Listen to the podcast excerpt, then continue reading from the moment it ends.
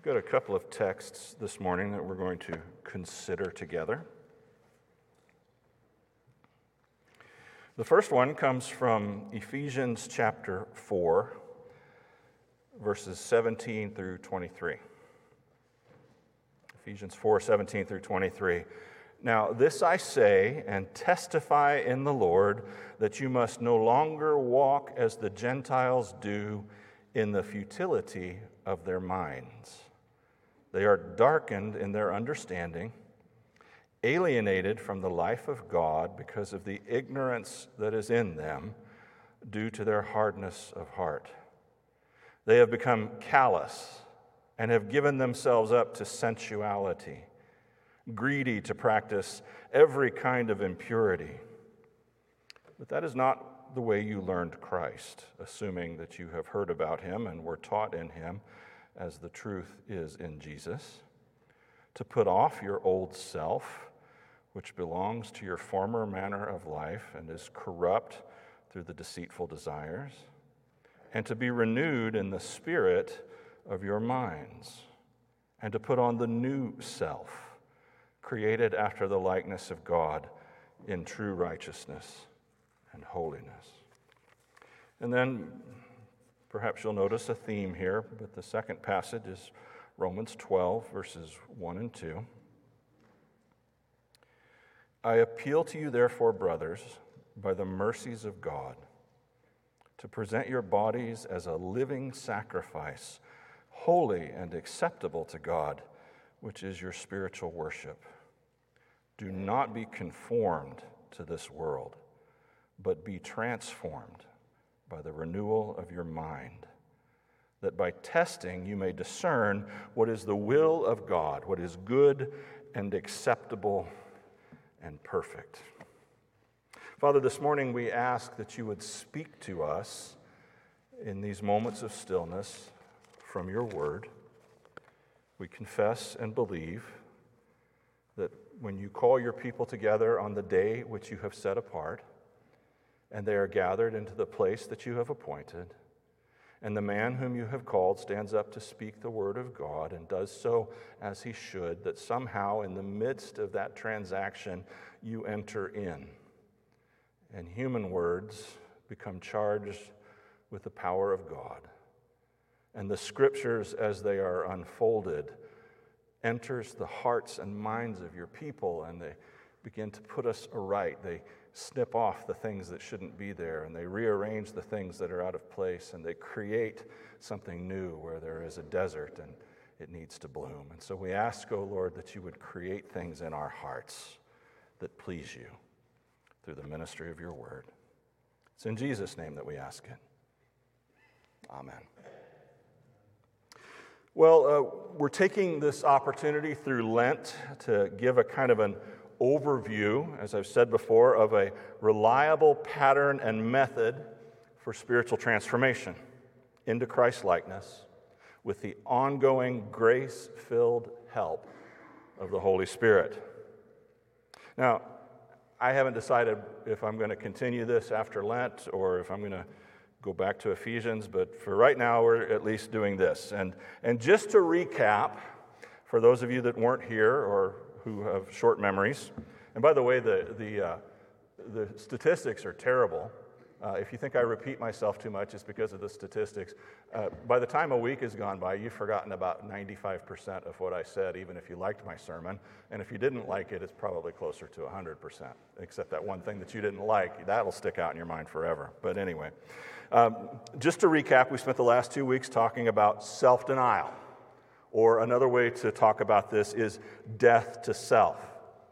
And what I said, and I want to make sure that you understand this carefully, this is the absolute bedrock foundation that you have to lay and be working on before you can make any further progress towards transformation into the likeness of Jesus Christ. You have to get this issue somewhat nailed down first. Now, that sounds like a taller order than perhaps it is.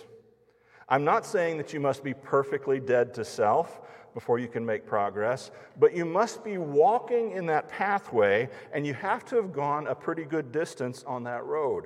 Or to put it another way, you have to have begun to develop the habit of self-denial. The habit of choosing, with the help of God, not to worry too much about not getting your own way. Not to worry too much, and this comes to us in little everyday things. And it may be that you don't worry about it when someone speaks to you in a way that you don't like, that you consider maybe disrespectful. Or when this is the one that happened to me, and it was kind of caught me up short. I'm walking out of Ruley's, and I'm walking behind a lady, and she stops in the middle of the doorway, and she starts fumbling in her purse for her keys. And she's taking up the whole doorway, and it's like, lady, either go over here, out of the way, and get your purse out and dig for your keys, or go out to the car and dig for your keys there. But don't do it right in the middle of the doorway, for Pete's sake. And then it was like, Jesus was like, you don't have to have your own way. You'll be silly someday, too, and forget where your keys are, and you'll stand in the middle of the doorway someday, too, and go, I wonder where my keys are. And that's okay. Just does not have to have my own way in that moment. Maybe your spouse buys something that you wish they wouldn't have, or you buy something that your spouse wishes that you wouldn't have, and your spouse tells you about it, and that annoys you. This is a good chance for death to self. Maybe the person in front of you is driving too slow. Maybe your kid makes a choice that you wouldn't prefer. Or maybe they mess up your order at the drive-thru. Or you get what you perceive to be unfair treatment at work. All of these small but real and irksome things are what God sends your way in His absolute providence, His absolute control over everything that comes to you. All of these things are sent your direction on purpose, and the purpose is for training and for practice. So that when bigger things come along, you have some basic skills in place, and you're better able to deal then with the bigger things. Now, just making some progress in self-denial or death to self will make a profound and a noticeable difference in you, because you are well on your way to realizing that God is walking with you every moment, and that He's ordering all of the details of your life according to His wisdom and His will, and that nothing happens to you that He does not take and turn into something for your good. That's Romans 8:28. All things work together for the good of those who love Him and who are called according to His purposes. And you start to become happy that He's doing so. You're like, Lord, I ran my own life for 40, 50, 60, 70 years, I made a complete mess of it. And you come along and you start doing things I don't like, but I realize the things I don't like are the things that need to happen and the changes that need to be made. And son of a gun, Lord, when you start ordering my life and I start going along with it, I find out that things are pretty good with you. I find out that it's okay to let go. I find out that I can be happy in the midst of all this. And as a result of this experience, you will start to interrupt all of these different patterns of thought and feeling that lie behind your habitual sense of disturbance when you don't get what you want. You start asking yourself, why in the world am I so annoyed at the lady digging in her purse for her keys in the middle of the doorway at Ruley's? And you want to turn it into some kind of grand moral crusade, right? Well, she's being inappropriately inattentive of the well-being of other people, and I'm just looking out for all of my fellow shoppers here at Ruley's who are being unnecessarily inconvenienced by this lady's rude behavior. No, you're not. You just want what you want. You're just in a hurry, and you want to get to your car, and you don't like somebody messing with your time. And then you start saying to yourself, well, why don't I like that? Why is this bothering me so much? Why is it bothering me that they messed up my order at Burger King, and I didn't find out until I was halfway back to the office, and I had to turn around and go back? And why? I wasn't starving. I didn't have some grand thing that needed to be done. There was nobody waiting for me for a meeting. I was just irritated. Why do I have an inappropriate sense that my own time belongs to me, perhaps? I talk about my time, and God, the only time I've got is the time that you give me. You put me in this body. I didn't ask to be put into it. You brought me into this world. There wasn't a me to even be asked about it. And when it's time to go, you'll yank me out and you won't really consult me about it. And in between, every moment I have is a gift from you. It's not my time, it's your time. And then you say, okay, how should I then live in light of the fact that all of what I thought was my time is God's time? And so you begin to get behind the things that irritate you. You begin to get behind the things that cause your sinful behavior, and you start dealing with the issues of the heart, and you begin to learn by experience that there is a fundamental issue which you have to deal with in the transformation of the human being. Now, there are two main battlegrounds where you and Satan have to duke it out in order for you and Jesus to gain mastery over yourself.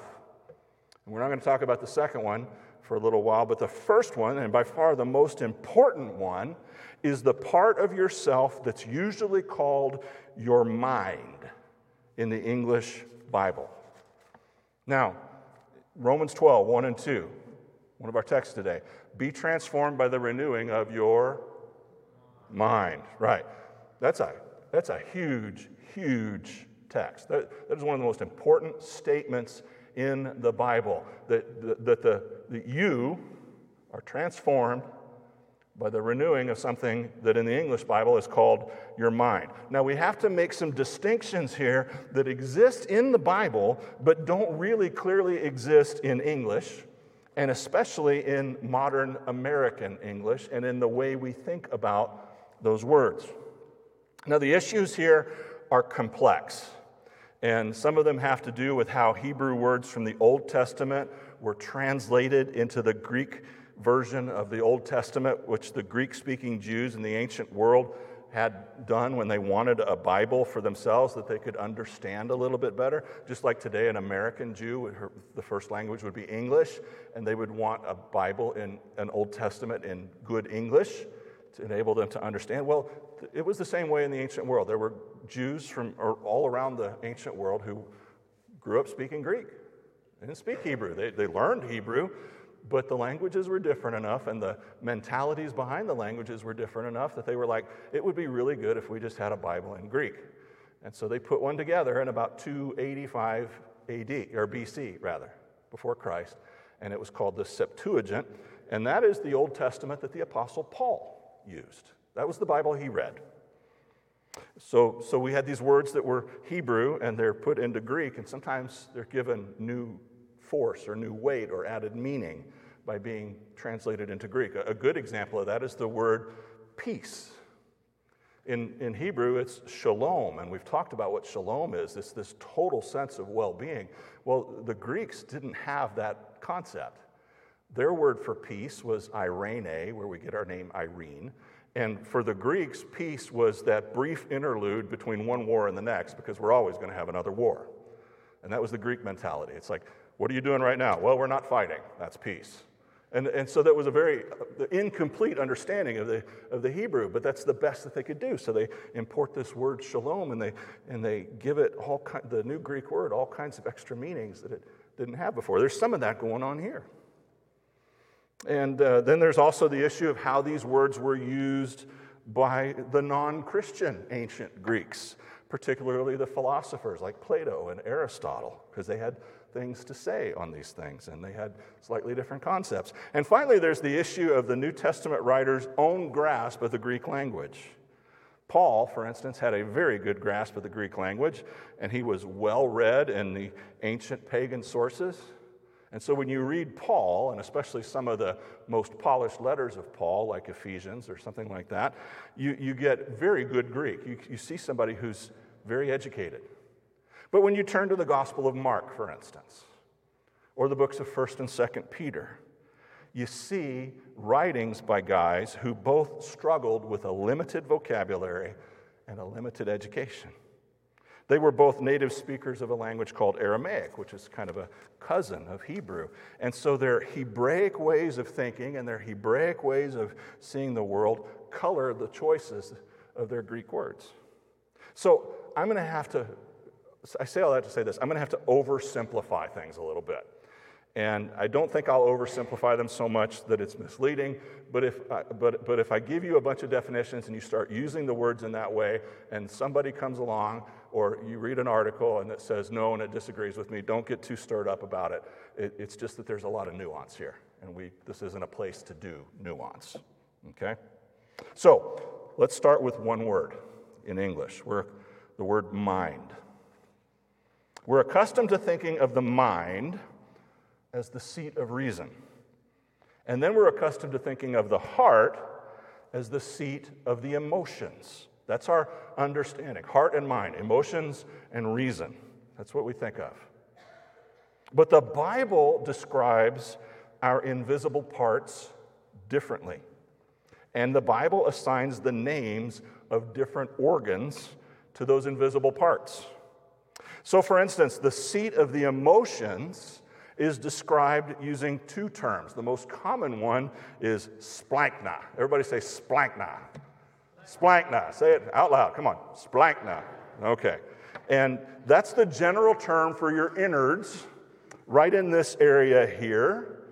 And so, for instance, in the parable of the Good Samaritan, when the Samaritan saw the man who'd been beaten to a pulp lying by the side of the road, he had compassion or pity on him. In the Greek, he had splankna on him.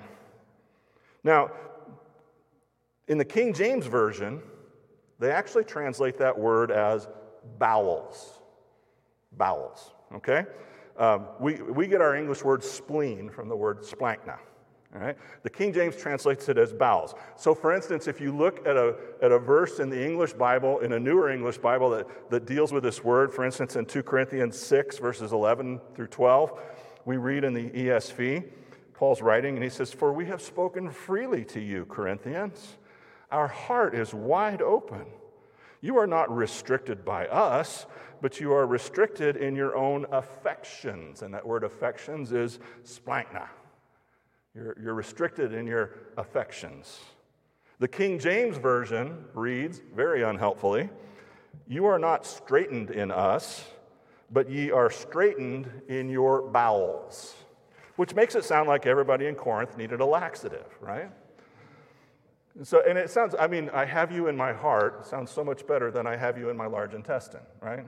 It just does. Sometimes the seat of emotions is specifically located in the kidneys, which is where the Old Testament locates them. And in Revelation 2:23, we see that the New Testament also does in certain places, and the kidneys are the nephros, where we get our word nephrologist or nephrology. So when the Bible talks about the heart, it is not referring to the seat of the emotions. This is super, super important. When you read the word heart in the Bible, don't think Valentine's Day. Don't think love. You're going to have to think something different. Think about when you read the word heart in your Bible, you're not thinking about your emotions. Similarly, when the Bible talks about the mind, it's not referring to your intellectual center. It's not referring to the place of rational thought. When the Bible wants to talk about the part of you that does algebra or that tries to figure out where you are on the map, it either uses the word logos or the word gnomi, the part of you that reasons or the part of you that knows things. That's not your mind, not in the Bible. So when you hear the words heart and mind in a biblical context, I want you to try very, very hard not to think thoughts and feelings. We're not talking about the thoughts and feelings as we normally understand them. So what are you supposed to think about? Well, in the Bible, the heart is the absolute center of yourself. In the Bible, your heart is the place that originates you, like a fountain or a spring bubbles forth with water. Your heart is the center of you. And that's actually the imagery that the Bible uses in Proverbs 4:23, isn't it? Of a spring of water burbling up. The writer of the Proverbs says, above all else, guard your heart, for from it flow the springs of life. So you live, in the biblical understanding, from the heart. Now we hear that and we think, we live for our emotions. No. The heart is the center of you. It's where you originate things. The heart is the place where you're most like God. Your heart is the image of God. It's the central focus of the image of God. The heart is the place from which all of your creative actions spring forth. Whether we're talking about a poem or making a birdhouse or creating a business. And the heart is also referred to as the spirit, because it's not really a bodily part, so it's invisible. And it's also, as I said, the part that's most like God, and God is spirit. So spirit and heart are the same thing. Now, just as an example, my wife and I built a house once in Sturgis, South Dakota, and when I say my wife and I should really say my wife, because I was mostly just along for the ride. I had input, and of course she listened to my concerns and my wishes, but it was really her project, because it sprang from her heart. It was an expression of her spirit, and she loved every minute of it, from the planning stage on the computer to the contractor out there swinging hammers and everything else, and she just loved every minute. I can remember watching her for months with the little plan on the computer, moving the bathroom wall, 2 feet, 2 feet. What'd you like better, 2 feet, 2 feet? I don't know, honey. Well, if I do this, it's bigger, yes, and it costs more, bad, 2 feet. Can we live with this? I don't know. Is 5 feet enough? I don't know. And she back and forth for months. She did that, and she wasn't bored. I would have gone somewhere else and watched paint dry, but she wasn't bored. She enjoyed it, and she did a really good job, because it was a beautiful home when we were done. So the heart is that which springs forth with creativity. The flip side of that is the urge to bring things that are outside near. And so there's this idea of desire.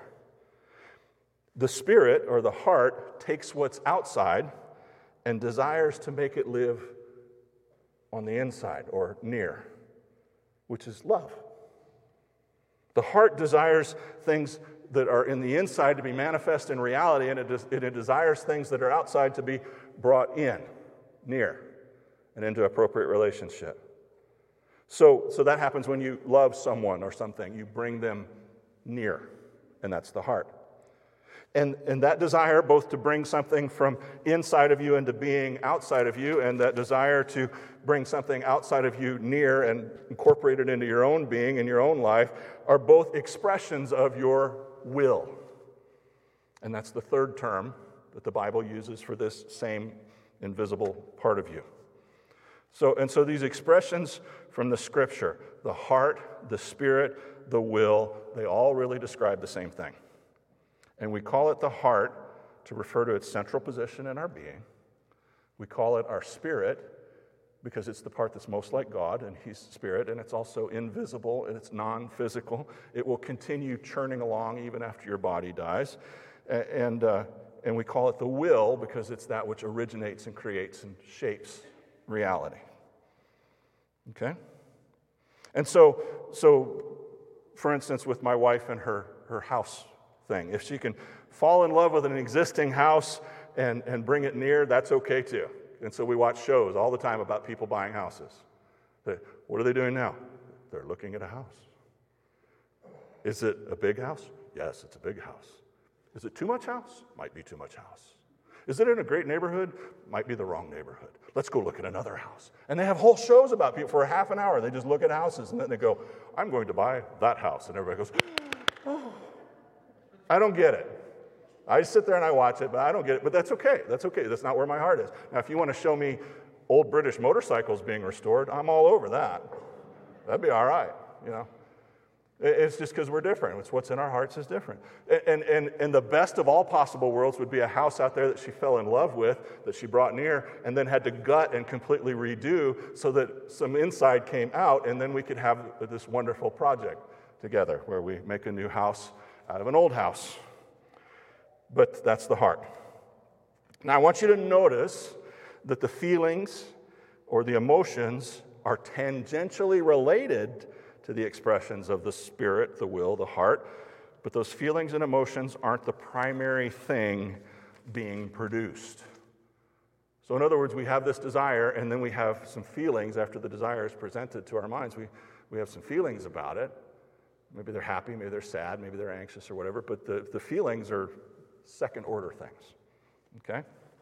So the best place, as I said, the best way perhaps to think about the heart is to think about it as the place where we are most like God. It's the place of our unbodily personal power. And the part of us that is most like God is not our bodies. It's the creative center of our being where we originate the things that shape the world with our yes or our no. It's also the place where we were designed to commune with God. The place where you commune with God is in your heart.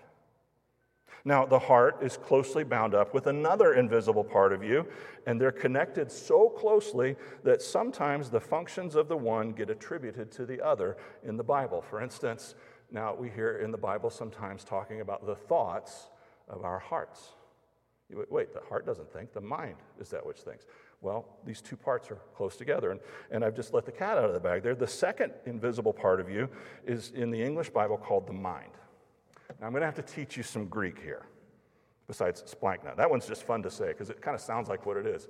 I mean, you think about like an action movie where the alien bursts out of the guy's abdomen. It just kind of sounds like splankna, you know, just bleh. Well, okay, so the other Greek word I want you to learn is the word nous. N-O-U-S, noose. Everybody say noose. Noose. Now, like I said before, the noose is not what you use to do algebra. It's not what you use to figure out how much to tip the waitress. The noose is the part of you that was designed by God to apprehend God, to understand as much about God and about what he's doing as a human being can possibly understand, and then to arrange your own life in harmony with God. So when Paul prays in Ephesians chapter 1, verse 18, that his desire is for the Ephesians to have the eyes of their hearts enlightened, that's another way of talking about the nous, the mind. The nous is the eyes of the heart. It's the eyes of the soul. When Jesus talks about people who have physical eyes and are examining the things that are happening in the world, but he says, you have eyes, but you don't see. You have ears, but you don't hear. He's talking about the fact that their nous isn't working properly. In other words, the facts are plainly set forth in front of you, but you don't understand the spiritual significance of those facts, and you don't understand what they proclaim about God. And it wasn't because their IQs were too low. There was another problem. The very crux of the human problem is that the nous, the mind of the fallen human being, has become darkened. It doesn't operate properly. It's not capable of orienting the life around God properly. So when we look at Ephesians chapter 4 and verse 17, which was our other text this morning, we find that unbelievers walk, that is, they follow a determined habitual course of action through their lives. They walk in vanity or futility or emptiness of mind, of the nous. And the word that's translated as vanity or futility refers to a process that does not bring about the desired result. And so you think about the natural man, lost and apart from God, without hope and without God in the world. The natural man diligently, indeed almost manically, pursues a course of action that does not end up giving him what he is seeking. And yet he doesn't quit. And when he plays that out to the end, he goes, well, that didn't work. Maybe I'll throw myself in a different direction for 5 or 10 years and see what that does. Or even worse, they never notice that the course of action isn't producing the desired result. Like I knew this person, this woman, who was a compulsive shopper. And she would just go and she would run up her credit cards and she would buy all kinds of crazy things. She had shoes that she'd never worn and all these other things. And she did that to make herself happy. And she was one of the most miserable people I think I've ever known.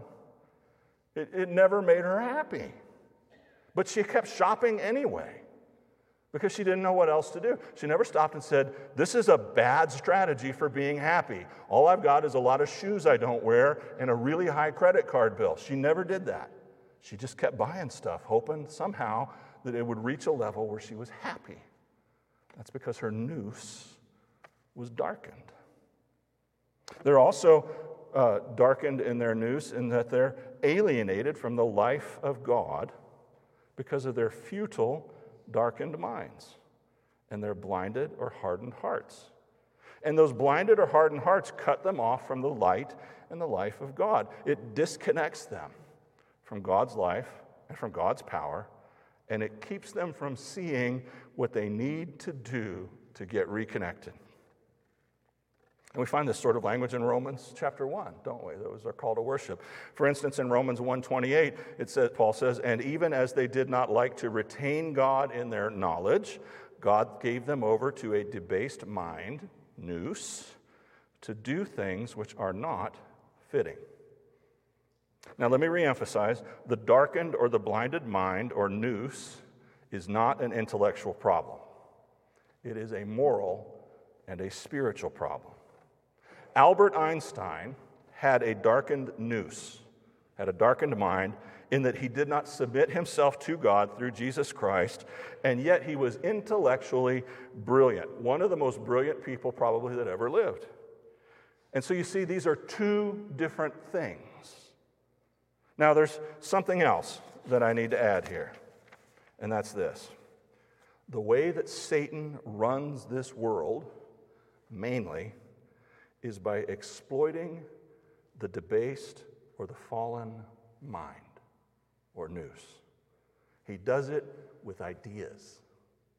And we're going to talk a little bit about that because there's another Greek word behind that. We'll talk about that a little bit later. But Satan precipitated the fall back in Genesis 3 by introducing an idea, a false idea, but a very powerful false idea. And he introduced it into Eve's noose, into her mind. And somehow it lodged there. And it changed how she looked at God and how she looked at the world and how she even looked at her husband. And it lodged there in her mind. It put its roots and tentacles down into her heart. And out of that change of mind and change of heart, sin came into the world. And sin shredded God's good world. And all of us have been living with the consequences of that ever since, but we've also been participants in that same process, where ideas come in that are from the devil, and they're wrong, but they have a spiritual power attached to them, and they lodge in our minds, and they distort how we see things. And then we take action based on our distorted understanding of God and the world, and it produces wickedness. And so you see, I think, what has to happen for you to begin to be restored. If you're going to be restored, you have to, after you've decided to lay down yourself and quit trying to be your own God, the very next step then is for the renewing, the transformation, the change of your noose, of your mind. The whole problem is you were brought into this world and then brought up in an environment full of bad ideas, powerful spiritual ideas, many of which you're not even aware that you hold. They're like the glasses on your nose. You look through them all day and you hardly notice that they're there. And they run your life and they produce all kinds of wickedness and bad effects. And you don't know why things keep going like they go. And it's because your mind has been darkened. Now, when you come to Jesus Christ, he lifts a little bit of that darkness. Otherwise, you'd never come to Jesus. But there's a lot more left to do. And you need to be then transformed by the renewing of your nous. And as I said, when you were born again, God began that process. The renewal of your mind basically consists of God the Holy Spirit helping you rethink your life and your worldview in light of God and in light of the Bible. It means that you begin to live as though God is actually there, and all the things in the Bible that are said about God are actually true. And so you go, okay, I can now begin to live as though God is there, and what God says about himself in the Word of God is true, and I can rely upon it, and I can make decisions around that, and I can expect better outcomes than what I've been doing before. So, for instance, let's just take a small example. Let's say your life is marked by anxiety. The world has its prescriptions for anxiety, doesn't it? They're everywhere. I checked in a recent issue of a magazine called Self. There's an interesting little juxtaposition there. There's a magazine all about yourself. You say, what's wrong with the world? Well, the world is a place where you can have a magazine that continues to sell called Self, okay? And it's all about taking care of yourself. And the prescriptions for anxiety that came through multiple issues of Self are everything from prescription medication to meditation to cutting toxic people out of your life, which ends up being everybody that just doesn't agree with you eventually. And things like self-care, which includes exercise and maybe yoga, maybe you get a massage or have a spa day, and you get some kind of pseudo-healthy smoothie. And of course, there are other ways that people have dealt with anxiety that are less considered less proper, for instance, alcohol, tobacco, overeating, the use of illegal drugs. Those are all done as a means of stress management. And from time to time, they're even frowned on by the elites, but it doesn't matter. I actually had a hospice patient that was dying of COPD, and she got COPD because she smoked like 2 packs a day as a response to anxiety. She'd been sexually assaulted when she was younger, and it had made her terribly fearful, and she would literally sit in the one place in her house where she could have a 360-degree view of the property around her and smoke. And she said, even though she's dying, she said, I wouldn't give it up. They helped me cope. She didn't give it up until she was dying, basically. And even then, she wanted one. She just couldn't figure out how to do it with the oxygen. And so that was her method for dealing with anxiety. That's the world's prescriptions. What does the Bible say about anxiety? And what does the Bible say about the cure for anxiety? Well, for instance, it says in Isaiah chapter 26 and verse 3, you will keep him in perfect peace, whose mind is stayed or fixed on you, because he trusts in you. You will keep in perfect peace the one whose mind is fixed on you, God, because he trusts in you. Or Philippians chapter 4, verses 6 through 7. Do not be anxious about anything, but in everything by prayer and supplication with thanksgiving, let your requests be made known to God, and the peace of God, which surpasses all understanding, will guard your hearts and minds in Christ Jesus. So the world says, go have a mani-pedi and a smoothie, and God says, fix your mind upon me. God says, come to me in prayer, deep prayer, with thanksgiving, and make your needs known to me. And in exchange, I will grant you peace that is beyond your deepest understanding. You see, the world manages the symptoms, the effects of anxiety on the body. The other erases the occasion for anxiety. Am I saying that massages and smoothies are evil? No, they are expensive, but they are not evil. I'm saying that they're inadequate. I'm saying that if you only have a limited amount of free time and free energy to formulate and execute a coherent response to anxiety in your life, then you should skip the massage and seek out someone who can teach you how to fix your mind on God, or who can teach you how to pray properly. I'm also saying that the people who hear this advice and who ignore it and continue down the road of massages and smoothies as their chosen means of stress management are showing exactly the futile and darkened mind that Paul mentions in Ephesians 4 in action. It's like, the smoothie won't make you calm. I know, but it's a lot of work to learn how to trust the Lord, and it's only $8 for the smoothie and about $60 for the massage, and that's all I can manage right now. Okay, and when you're done and your wallet is $68 lighter, you will still have anxiety. Will you come and talk to me then? Maybe, but probably not. I'll probably just go have a mani-pedi instead.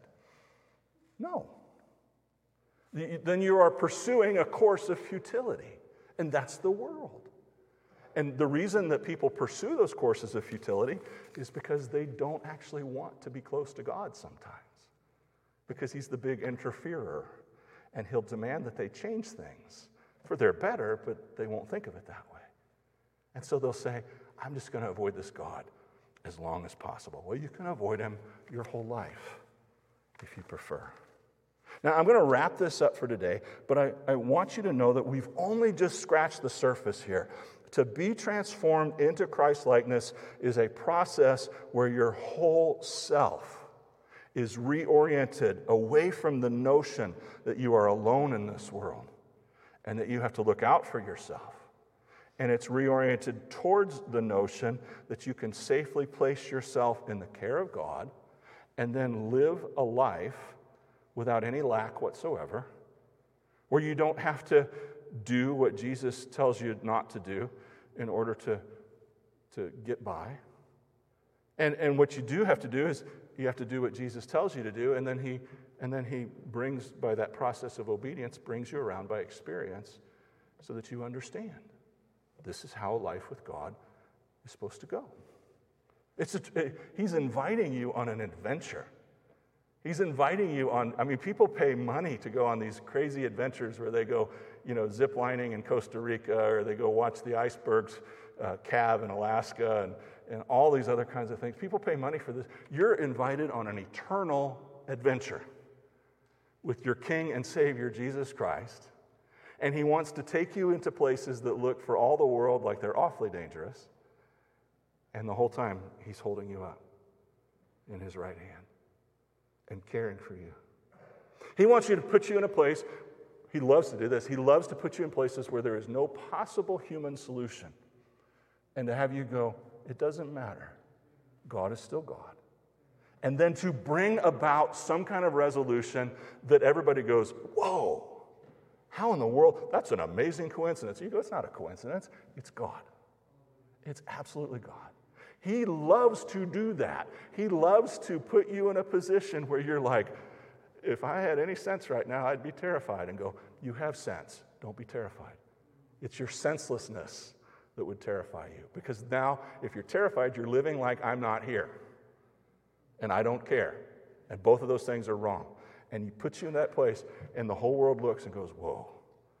And then you walk out the other side. It's like Rich Mullins sang in one of his songs, you meet the Lord in the furnace, long time before you meet him in the sky. But what did they lose in the furnace? Shadrach, Meshach, and Abednego. What did they lose? They lost the ropes that were tying their hands. And they walked out without even the smell of smoke on their clothes. And God was glorified. That's how he wants you to live. That's how he invites you to live with him. But it has to start with rethinking your thinking. It has to start with the renewal of your mind. Lord, may the words of my mouth and the meditations of my heart be acceptable in your sight, for you are my rock and my redeemer.